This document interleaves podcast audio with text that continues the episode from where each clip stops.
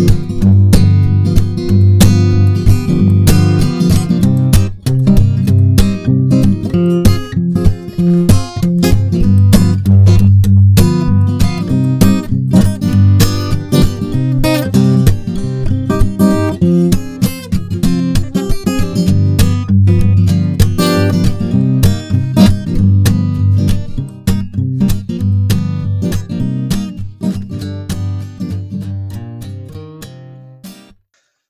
Rob, you're here today to talk about uh, Camus, The Plague, and um, La Peste, his novel, which has started getting a whole pile of uh, critical attention recently, and has been re- it's been reissued recently by Penguin. Is that right? Mm-hmm. Yeah. So, um, if we could maybe start with some of the basics um, for people who don't know, could we perhaps maybe start with a, sort of an outline of the plot first, and maybe talk a little bit about the characters or the core characters? Yes, of course. The plot's straightforward, Patrick. It's an account of a group of individuals in the Algerian city of Oran, sometime in the 1940s. A specific year is not given by the narrator. And it traces the story of this group, the way they meet, and the effort they undertake to resist um, a plague that settles on the city of Oran and it's told from different perspectives. The narrator, who turns out to be the protagonist, he's the doctor by the name of Rieux, uses various documents, including the notes being taken by one of his colleagues. Uh, they create sanitation teams. And so one of his colleagues on the sanitation team has left notes. There's a journalist by the name of Rambert, whose account is also incorporated into the narrative and and so the narrator uh, uses these accounts as well as his own account in order to tell this story of what he calls ordinary heroism. And um, it is um, to a degree modeled on the account that thucydides gives in his history of the peloponnesian wars um, among the books that camus was reading during the occupation as he was taking notes for the writing of the plague uh, was Thucydides. And it's remarkable the ways in which he incorporates not just the chronological stages employed by Thucydides um, in his account of the plague that sweeps through Athens in 430, 429 BCE, um, but also he adopts the very tone of uh, Thucydides. The tone is um, Hippocratic. It is diagnostic. It is neutral. It is in some way objective.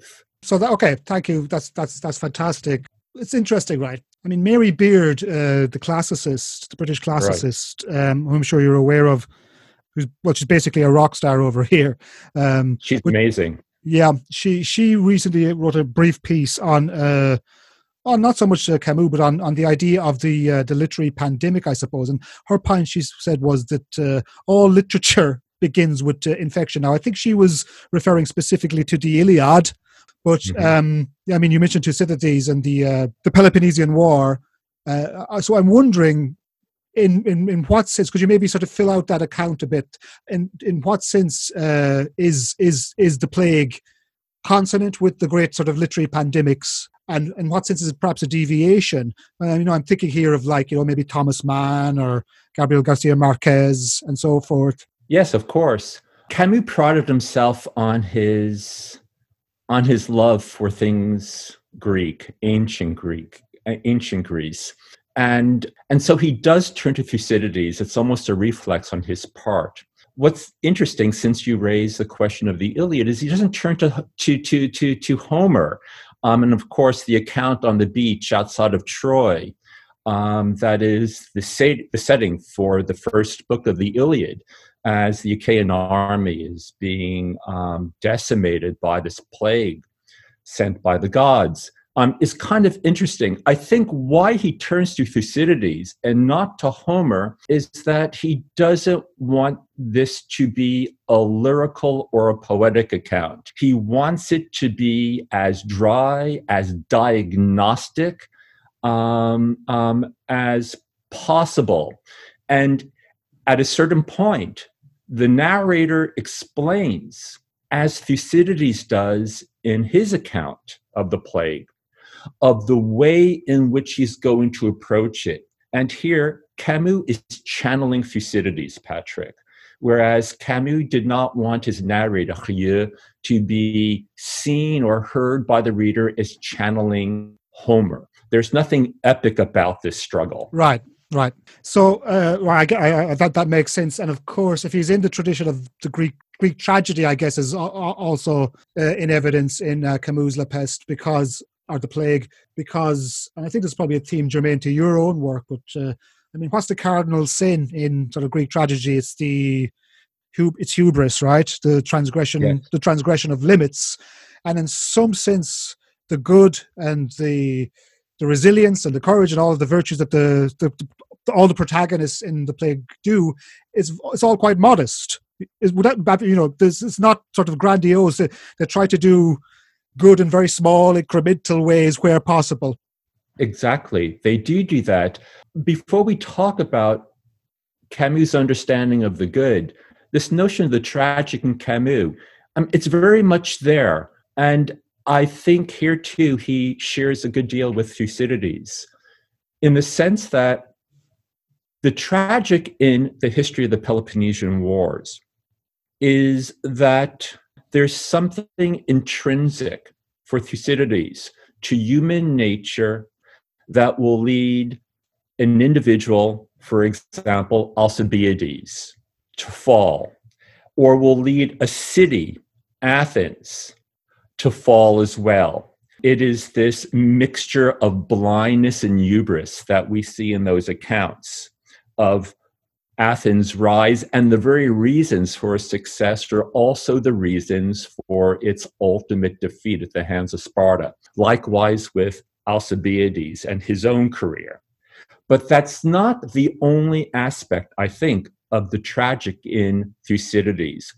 There's also the tragic in the sense that at the end of the day, we'll fail, we will fall, um, that there is no lasting solution, there is no lasting resolution or answer. And this is the point that I believe Camus is trying to underscore in The Plague. Um, if you go to the very conclusion of the, of, of the novel, Rieux is reflecting on what this experience has meant. This is when it's at this point that the plague has lifted, that people are, as we are now saying, restarting their economies, restarting their society. And his only thought is that the plague abides, that it is a temporary victory.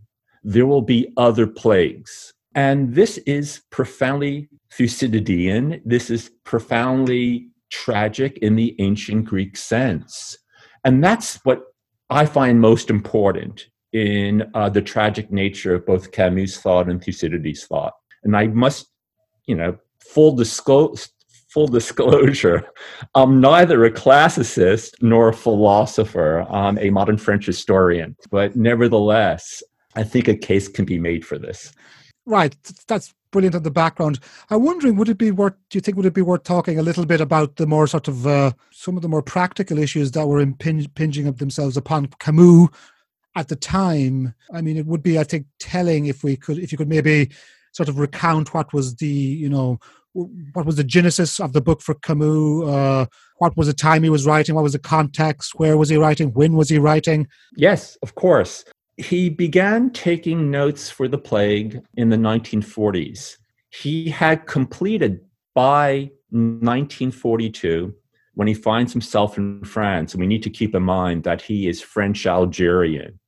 His, his, his native country is, as he always emphasized, Algeria, not France. And by 1942, he's a 30 something who had just completed uh, the novel and the essay that will give him critical success, um, namely The Stranger and the Myth of Sisyphus.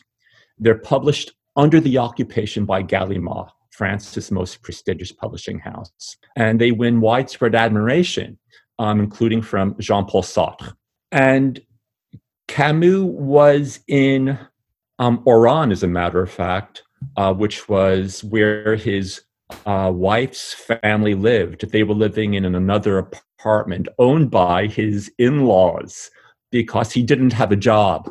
The newspaper for which he had been working had been shut down by the authorities, and he was at that time tutoring Jewish children in Oran who could no longer go to the public school because of the anti Semitic legislation that had been passed by Vichy two years before. He has to give that up, though, in the summer of 1940, um, the summer of 1942, because he has a new occurrence of his tuberculosis. He discovered he had tuberculosis when he was still at Lycée, and in 1942, his doctor discovered that it had moved from one lung to the other lung as well. And he is strongly urged by his doctor to go to France to take a cure. And so he leaves for southern France in the summer of 42 and he rents a room in a farmhouse in a hamlet just outside of the town Chambon-sur-Lignon in southeastern France, which is in the Cevennes uh, which is a mountain range in that area. In November of 42, while he's living in um, Le Panelier, the hamlet by Chambon, the Allies invade North Africa. And as a consequence, the Germans, which until then had occupied only the northern half of France, invested the rest of the country in order to protect the Mediterranean flank. And at that point, as he writes in his journal, Camus feels trapped like a rat he cannot return to Algeria. And it's at very it's at that very same time that he begins taking notes for his second cycle um, of works, a cycle that he would baptize the cycle of revolt. The first cycle that comprehends the stranger, the myth of Sisyphus, and the play Caligula was called the cycle of the absurd. And so he begins taking notes and he reads Thucydides, he reads Daniel Defoe, he's reading Michel de Montaigne's essays, and of course, Montaigne himself had to deal with a plague in Bordeaux when he was the mayor in 1585. And so he has these sources. And perhaps even more important than having um, recourse to these sources, he has recourse to his experience. By the end of 1942, Patrick, he realizes that, as he writes in his journal once again, absurdity teaches nothing. He had to move beyond the absurd and that first cycle. And it's at that very same moment that he begins the writing of The Plague that he himself enters the resistance. He eventually becomes editor of one of the most important clandestine resistance papers, Combat, combat. And in 44, with the liberation of Paris, he emerges as the poster child. Um, he was very handsome. Um, he likened himself to Humphrey Bogart, uh, the poster child of the French resistance as well as French existentialism. So that's the immediate background so that that does well. There's a lot there. So firstly, that strikes yeah. me as this. Uh, no, that's it's, it's, wonderful. Thank you, Rob. It strikes me then that there's something very personal going on first and foremost. In, ter- in terms of how I respond to what you say, because he's got uh, tuberculosis, and of course, in the novel, the way the, the plague affects the primary symptoms of the way it affects the denizens of Oran is pulmonary. It's a pulmonary uh, uh infection. Exactly. Yeah. Exactly. No, that's very perceptive. That's and he himself, ever since his late teens, feels as if, and rightly so, he is waiting for the other shoe to drop. He's living as if he doesn't know when it's going to end. Um, his his his his he's on borrowed time. exactly on borrowed time. That was the phrase I was looking for. Exactly, and um, and that sentiment, of course you know, permeates not just, for example, the myth of Sisyphus, but it's there in the rebel as well as in um, the plague as well. You're quite right in that. So the other point that I wanted to respond to you about uh, about your your characterization of the uh, the genesis and background of uh, the plague is this move from the initial cycle of novels, uh, so Sisyphus, uh, The Outsider, and um, sorry, what was the Caligula. last one? Caligula. Caligula, yeah, yeah. So that's that's the absurd, you know. And he says the absurd doesn't teach you anything. So in some sense, is uh, the plague is a type of uh, self-criticism in a sense, or a, a form of self-reflection, where he's trying to go, okay, well, we have absurdity. Now, what do we do, or what is the kind of the moral response to that? And uh, in some sense, it's uh, revolt or it's resistance, right? Is that fair? No, that's that's more than fair. That's spot on. This is exactly what he's doing at this point in his in his life in his career. That what Camus understands by the absurd is not that there's something out there, an entity, something identifiable and has an independent kind of existence that we can label. That's the absurd. Instead, what Camus understands by the absurd is the convergence of two factors. The first factor is what he, uh, the way he frames it or phrases it in The Outsider, the tender indifference of the world. It simply remains silent. And it remains silent, and this is the second factor, despite, despite our insistence upon meaning. We seek meaning, we turn to the world, but the world doesn't respond. It doesn't reply. And this is what, for Camus, makes for the absurd. And one of the reasons why he never identified himself as an existentialist, Patrick, is because to his mind, existentialists were more or less willing, at least at that point. Sartre moves on in 1945 with his with his public talk, existentialism is a humanism. But at that point, existentialism, as it was forming, was more or less content with acknowledging the state of affairs, but not in a way responding to it. And it's at this point, especially under the occupation, that Camus understands response is essential. In fact, it is in the response, the rebellion, the refusal to accept it, and instead the insistence upon resisting that we find meaning. In The Rebel, he has this. I, I guess it can be dismissed as a gl- as a glib tweaking of Descartes' cogito, uh, cogito sum, but for Camus, rather than "I think, therefore I am," it is "I resist, therefore we are." It's in the act of individual resistance that we turn to the left, we turn to the right, and we discover we're not alone, that this is a collective enterprise. This was his experience with the resistance, that there were countless acts of individuals who, from 1940 on, said, No, I will not accept this absurd situation. And they begin to respond in various ways. He joins this resistance this saying no in 1942. And in that resistance, he finds meaning. Now, it may not be as meaningful as others would want, but for Camus, this is about as good as it gets um, in our quest for meaning. That's really interesting. In that little formulation you did there, you know, I revolt, therefore we are. Is that correct? Yeah.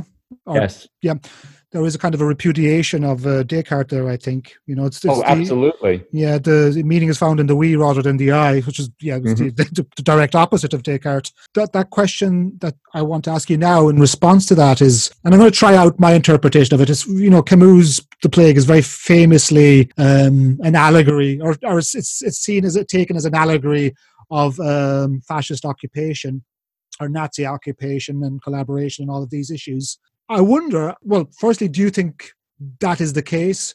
My my thinking is that in some ways probably more of an indirect allegory, in that it's more in terms of perhaps the atmosphere of the novel that it's that, that that we get the allegory rather than you know that the plague represents fascism per se, which was a which I, which I think, if you correct me if I'm wrong, that was de Beauvoir's critique of uh, of Camus. There was kind of a the plague was kind of an ahistorical view of fascism.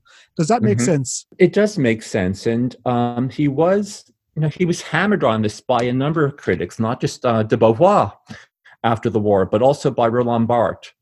Uh, who wrote a famous critique of the plague, in which, a bit like Beauvoir, but not quite like Beauvoir, Barthes um, suggested that Camus was making a category mistake of sorts, namely that he was associating what, what the French at the time called la, la peste brune, the brown plague, namely the Nazis, which was an all too human plague, with something that wasn't at all human, namely something that was virological. And Camus, in his response, told Barthes, and this was an exchange, I think, in Les Temps Modernes, uh, the uh, the monthly uh, review of Sartre and Beauvoir. And uh, Camus explained that it was, in fact, you used the word allegory. This too is Camus' word. He says it is an allegory. It refers not just to the experience of France under the Nazi occupation, but it refers to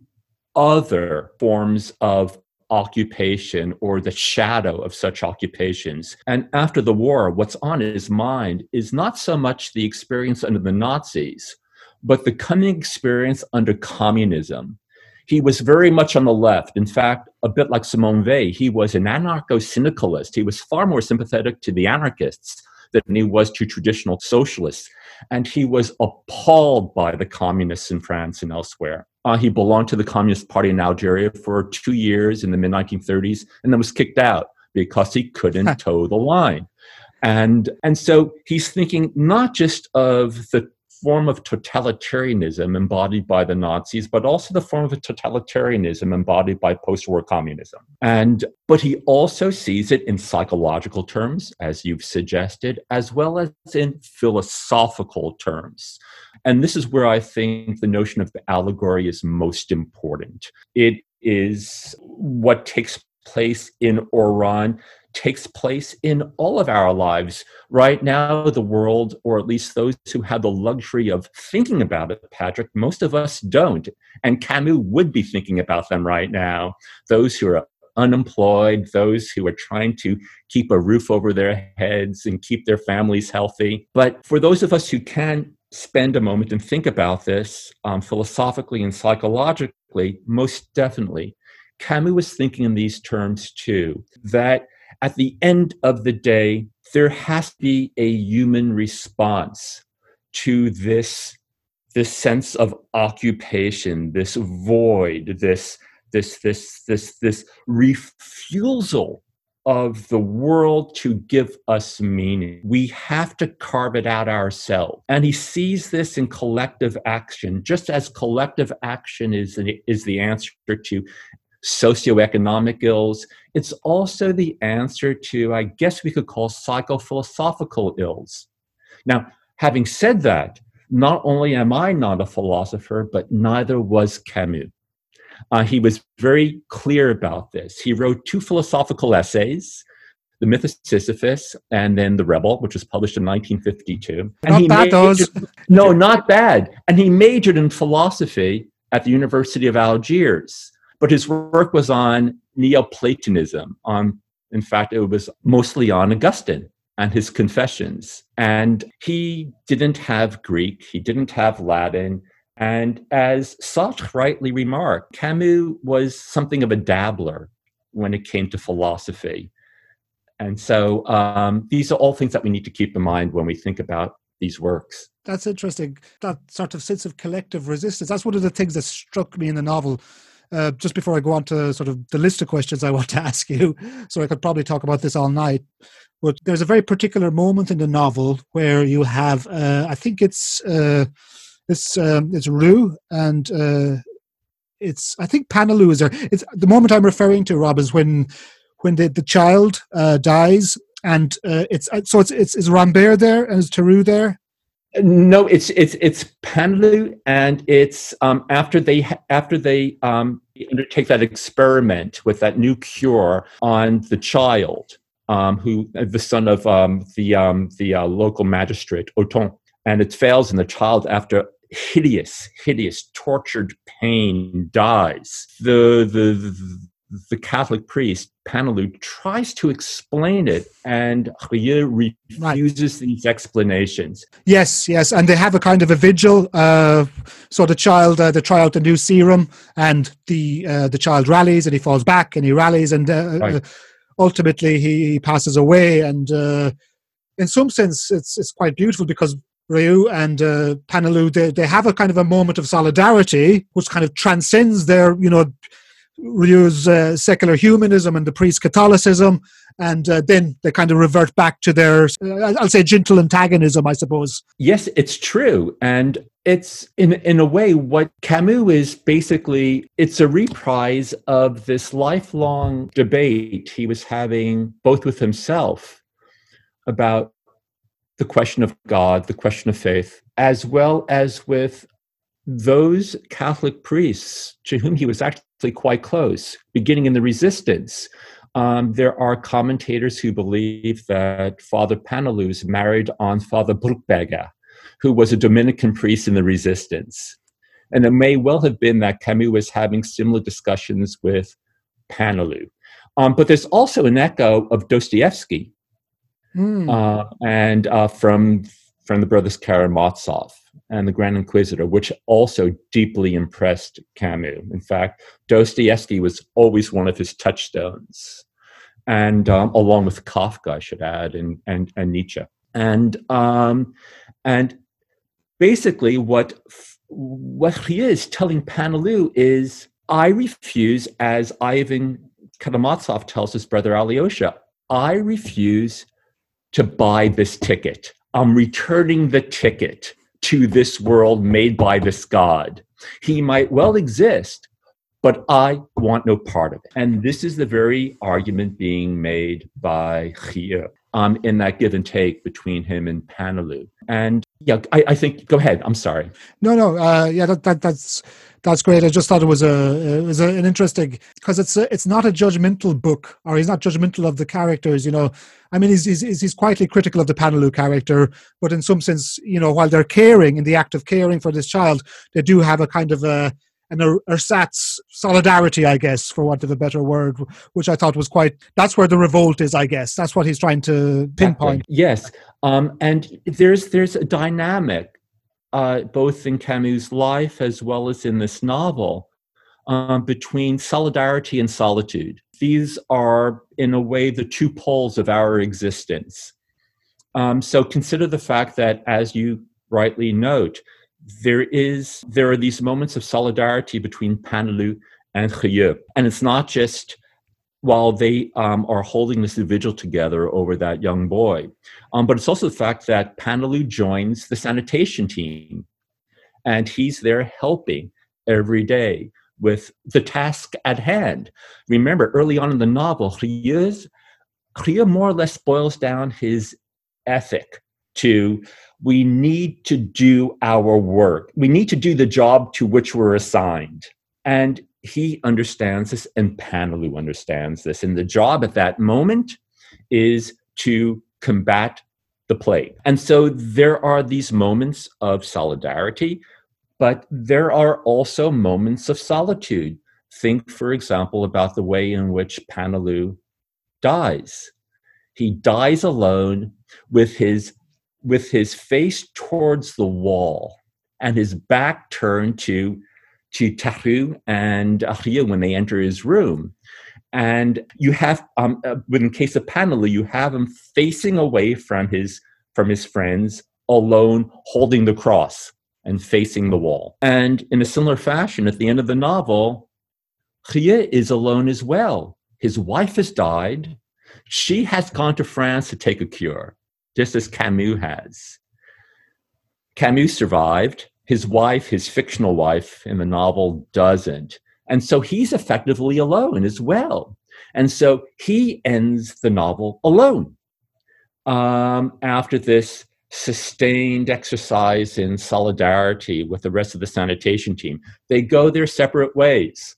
And this is something that Camus himself was sort of ricocheting between his entire life, these moments of solitude and moments of solidarity. Now, one of the other things I'd like to ask you about well, when I reread it recently, one of the things that struck me, I read it when I was a you know an undergraduate student, and you know profoundly impressed by the, it, and it was it was my favorite of Camus' books.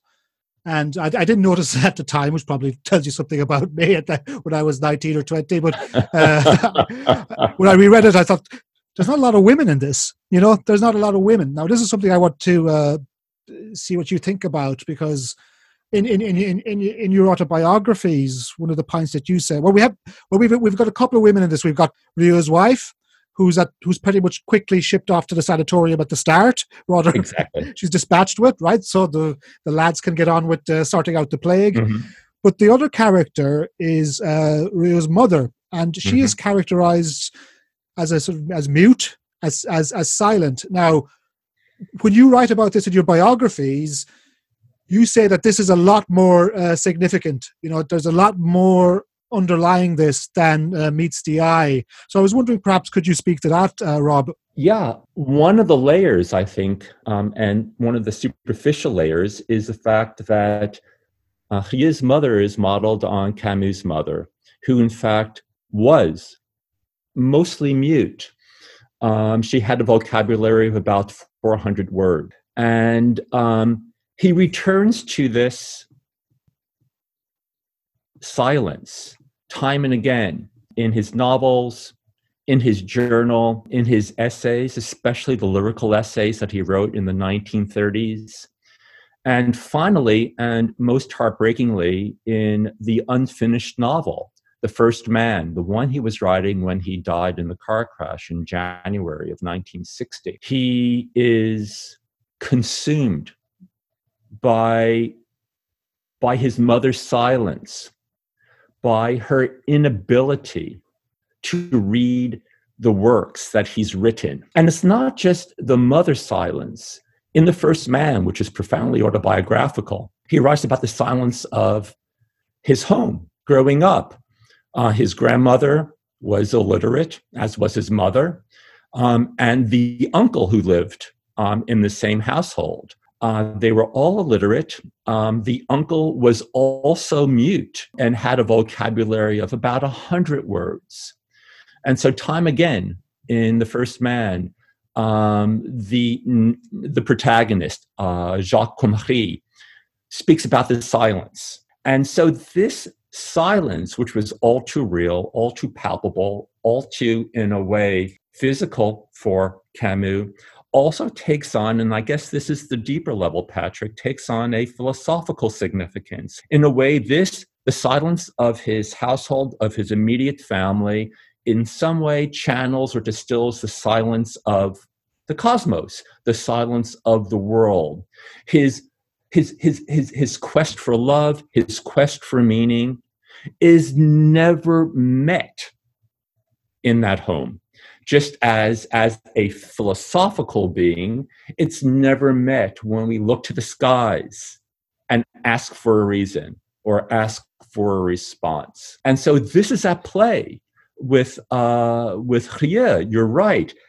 The wife is packed off which is very convenient and the mother is reduced to silence but this may well be what love is at the end of the day it doesn't speak, but yet it's there. This is something that Camus insists upon in The First Man.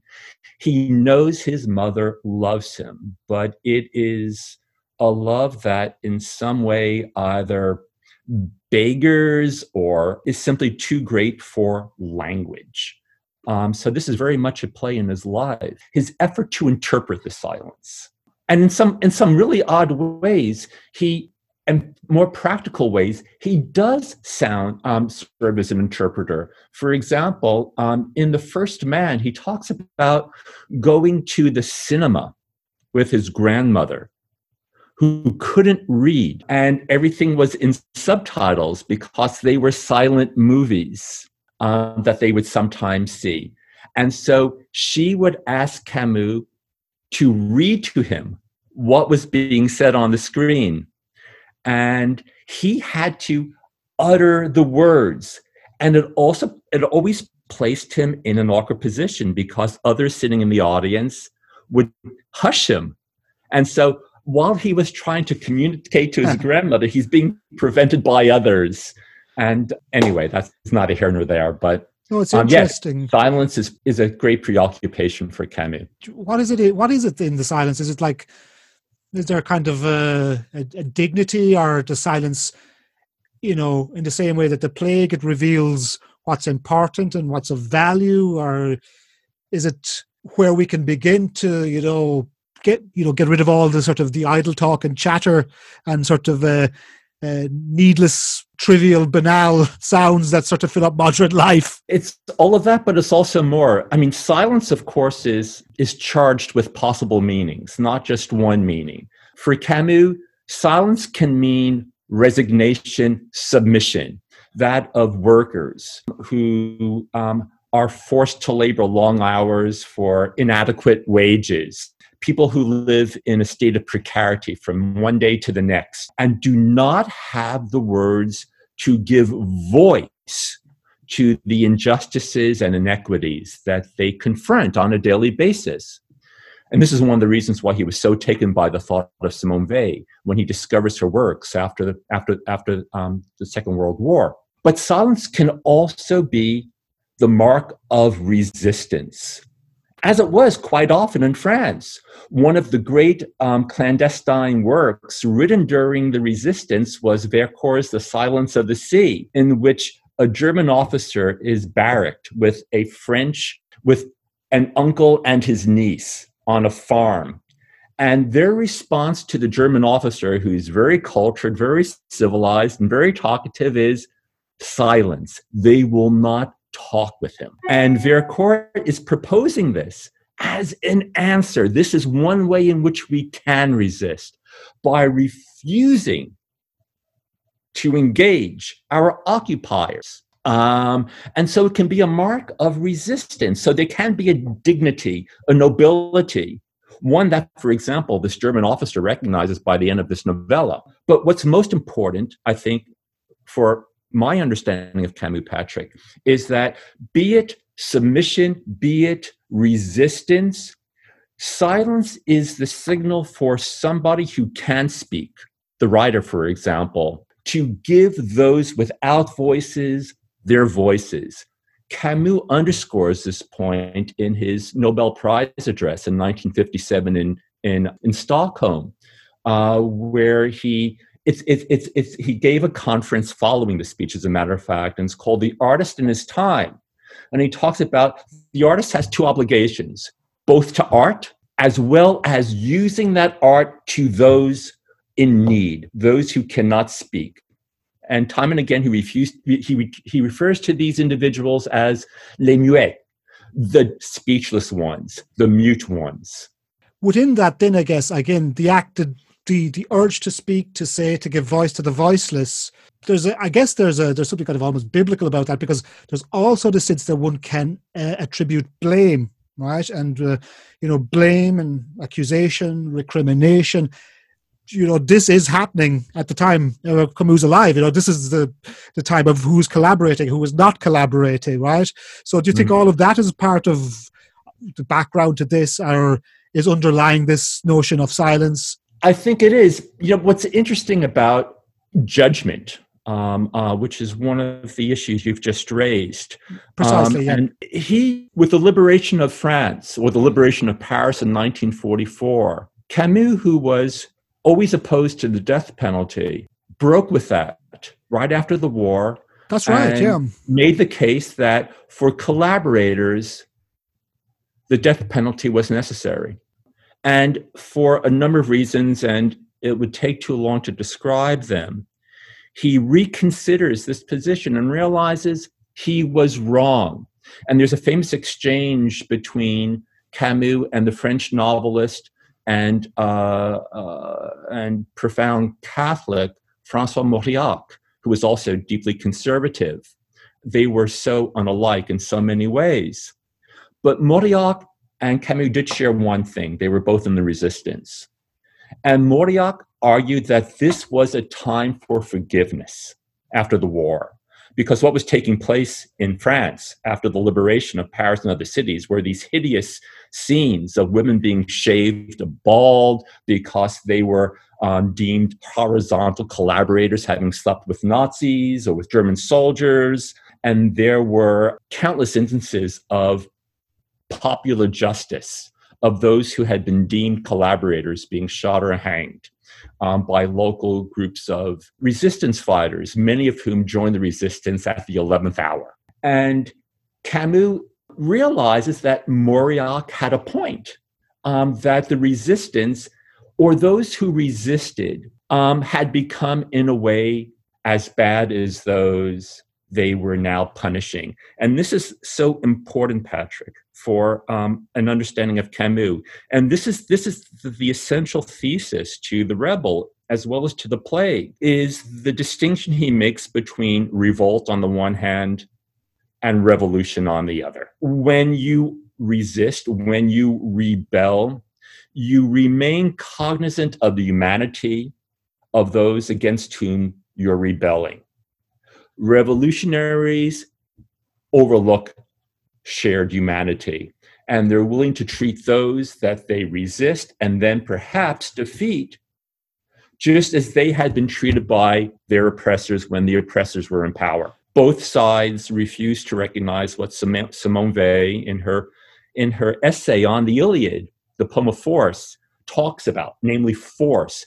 We're all subject to it. And Camus recognizes this after the war, and he admits to Mauriac in an exchange, you were right and I was wrong. And he returns to his anti uh, death penalty stance.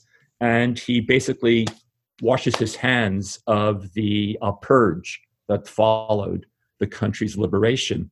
And so he learns that um, you know, it, how difficult it is at times like these to render judgment, um, and at times how important it is perhaps to maintain a kind of silence before speaking, before rendering such a judgment.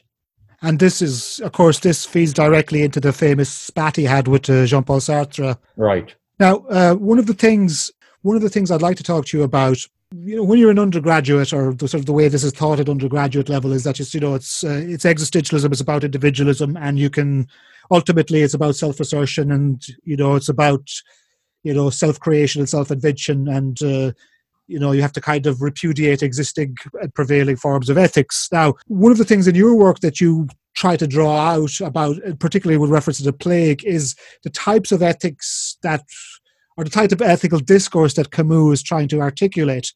And there is a kind of an alternative ethics or a kind of a, an ethics of resistance that emerge in the novel, and they, they seem to coalesce around different themes. Now, we've talked about some of them already. We've talked about uh, silence and, and moderation, but some of the other things you talk about are fidelity, and uh, attention, I think. But uh, mm-hmm. I'm wondering then, I, I, I'm going to give you, a, I suppose, what would an American say, a softball question? You know, is, why, is that right? Did I get that right? uh, uh, so it's like, uh, is there, um, why, why are there no ethics in, uh, in existentialism and in, in the plague, Rob? Why are there no ethics? Yes, that's the softball question. no, that's not a softball question. That's no. the curve. It's a curveball. Curveball question. which is just the opposite. Oh, I get it. Yeah, yeah, God. You, me, you, should see me talking about cricket. You should see me talking about even worse. Yeah. that would require not 15 minutes to explain to me, Patrick, but 15 days at the very least, which well, is the length of a cricket match, right? I was about to so, say. Um, I, I, again, novels are not where one tells, instead, it's where one shows. And first and foremost, Camus is a novelist. He's not a philosopher. He's not um, um, making an argument. He's making a story. And even the story that he makes with the plague, to my mind, tends to be overly didactic. At times, he sins against that precept about showing and telling. And he does tell us. At times, Rieux and Tarrou are basically lecturing the reader um, about what is and isn't right, how one goes about one's job, how one doesn't go about it. Um, there is an ethics there. It's just not uh, perhaps as either clear or certainly for professional philosophers coherent enough to to be recognized as a philosophical case for a certain ethic. And this is one of the reasons why Camus always insisted that the myth of Sisyphus and the rebel were not works of philosophy. Instead, they were uh, les essais philosophiques. They were philosophical essays. And here, once again, we need to think of Montaigne, one of his one of his guiding lights. Um, that an essay, by definition, is a trial. It's a groping towards. And uh, this is what he sees himself doing in these essays, and of course, what he's doing in his novels as well. Um, and if there is a system to be taken from these works, the essays and the novels, great. But I don't think that's what Camus saw himself or, or, or saw himself as doing. I think that's absolutely right. If we think of, like, say, someone like Plato, you know, I mean, the philosophers, you know, as my, my literary friends always tell me, the trouble with philosophers and literature, we come along with our big sort of arguments and go, oh, this is, this is an argument about, like, you know, justice, this is an argument about truth and so on like that. But I mean, even Plato was more nuanced than that. Like, you know, the arguments are in there, but they're also uh, couched and furnished in sort of literary representation and play exactly. and um, symbol and allegory and all the rest of it. Yeah, and that's what makes it richer, I would say, and that's why you know Camus is more fascinating because he works at the intersection of literature and philosophy and history. No, I I, I agree, and you know one of uh, Camus' great fans, Iris Murdoch. You see somebody who, in fact, embodies those at times competing, you know, imperatives between being a philosopher and being a novelist. And those novels that are most successful in, in Murdoch's oeuvre are those that are truly novelistic. But at other times, she is making a philosophical argument. And I think the novels in those cases suffer as a consequence. So, um, absolutely. Um, there are two different ways of conceiving the world and our role in the world. And as well, in addition to that, Rob, you know, yes, certainly there are passages in the plague that are quite didactic. You know, they're very, there's a sense of the moralizer in it, although you make mm-hmm. a distinction about that, which we could talk about. But also, well, what I found when I reread it was, I mean, some of it is beautifully written. I mean, you said at the outset that you know, it's not lyrical, it's not the epic, but it's there's a very lyrical and poetic quality to the prose, at least. Would you say? At at certain parts, he allows himself to be lyrical. For example, there is the scene in which Tarrou and Rieux, uh, they go back to Rieux's apartment, and then Rieux says, I, I believe it's Rieux who says, let's take time off for friendship and they go for a prohibited swim in the sea. And that moment is just so ravishing, Patrick. That's but beautiful. This is yeah. where you know Camus is sort of allowing himself to be the younger Camus, the lyrical Camus, and this comes out again, for example, in The First Man. Um, he could be extraordinarily lyrical, but I find that those passages that are lyrical in the plague are so effective in part because they're fairly rare in the plague, um, unlike the first man, unlike um, um, the fall, um, unlike a number of his short stories. The, the Outsider is a case apart. Okay. So, uh, one of the other questions, and uh, this is slightly uh, to the side, but uh, in your books about uh, Camus, and I'm going to try and uh, sort of bring things to a close now over the next few few questions. But one thing, and I think would be interesting for British uh, listeners as well, is that uh, on a number of occasions in your biographies of Camus, you you you draw uh, an analogy with Orwell, right? Or you say that they have a, a similar spirit, and uh, I can I can I can understand why. I mean, you know, Orwell, you know, the great leftist who's critical of the left you know, uh, who's critical of totalitarianism. Uh, is, is, is, is, that simply it, or do you think there's more to it? Uh, do, you, do you see other parallels between Orwell and Camus? I think that there's also, and I think I make mention of this in my in my the Harvard book on um, um, um, on Camus, is their love of nature, their love of the everyday, their attachment to the physical world. Um, it, it, doesn't sound right when you say it about Orwell, but there was something of the sensualist to Orwell. Oh, for um, sure. Um, and his essay on the common toad, for example, mm. um, is gorgeous. Mm. And this is something that shoot an elephant, uh, probably, or shooting an elephant. Exactly. You know, these were just Burmese days. Yeah, great, great, um, great stuff. yeah, um, it's amazing stuff. And this is also deeply Camusian. Um, uh, this attachment to the world, and and there's also there the fact that the two of them were journalists before they became writers, and I think that as journalists they learned their writing, or at least uh, the writing of Camus that we see in The Outsider and that we see in The Plague um, is that that's it's it's been the lyricism has been domesticated by the need to communicate as quickly and as directly as possible.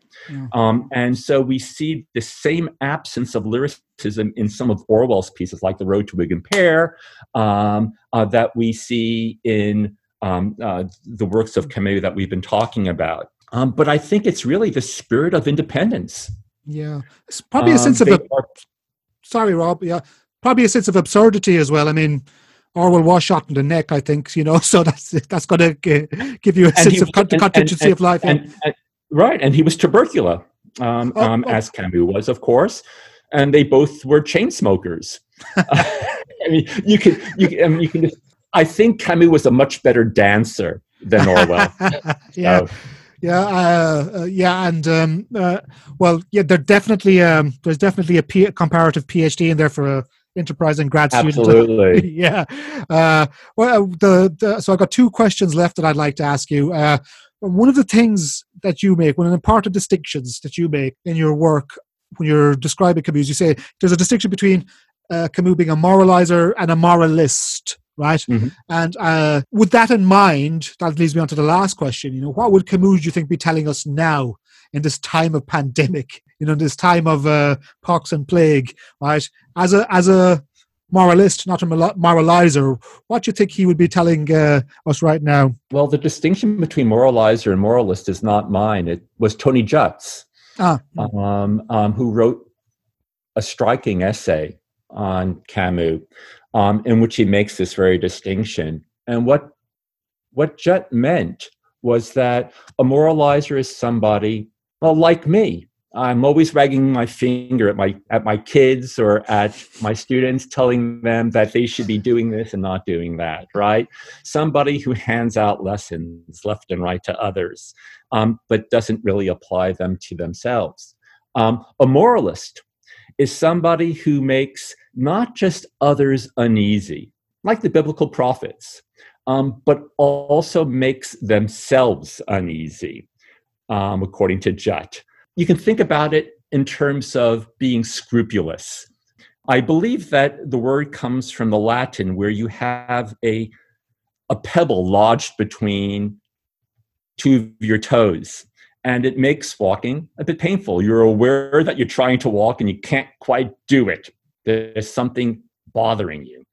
And um, this is where we get the notion of scrupulous that we know we should be doing something, but something is wrong with us and it prevents us from doing it smoothly. And this is what Judt understands by a moralist. Camus was always uneasy with himself. He was never at home with himself. He often denied that he was a guide, that he was as confused, as lost as those who increasingly in the 1950s sought him out for advice or guidance. That's what makes him a moralist and not a moralizer, though he was often a moralizer. Um, there's no clear distinction um, um, um in his life at times. Now, as a moralist, and not as a moralizer, what would Camus have to say to us today? I, I have no great insights. I wish I were in a position to channel Camus right now. I often ask myself, I, this is a question I've asked myself, you know, over the course of decades. What would Camus do when I find myself in certain situations? So you would smoke a lot, um, yeah? oh! well, I quit about 20 years ago, so that's no longer an option for me. Um, um, uh, and I'm a terrible dancer and I don't look like Humphrey Bogart. Um, and the, the problem, Patrick, is that I never really know what he would do. Instead, in terms of what we're confronting today, what he would tell us is what Rieux tells um, either himself or his or his fellow sanitation team workers in Oran during the plague, namely that we have to ascertain the facts and then speak them and act upon them without fear of political authorities who may disagree. That we have to, as Rieux does time and again, and it's such a pat phrase nowadays, but it becomes less pat when you actually find yourself in such situations. Namely, we have to speak truth to power. This is what Camus saw himself doing time and again.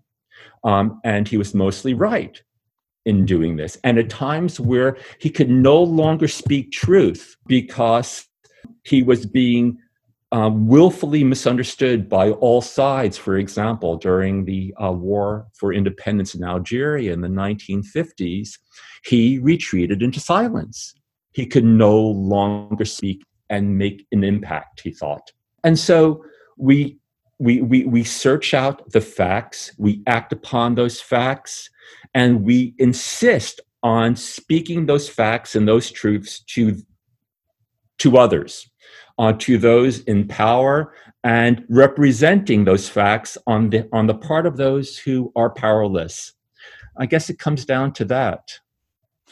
So from from now on, it can be said that the plague was the concern of all of us, as one of the quotes from the Exactly, or what he tells Rambert, the journalist who wants to get back to Paris, and his girlfriend. And, Rambert keeps insisting, My place isn't here in Oran. And Rieux replies, Yes, it is. Yes, it is. I think that's a great place to, uh, to, to, to end it. Thank you, Rob. That was fantastic. Well, thank you, Patrick. I really enjoyed it.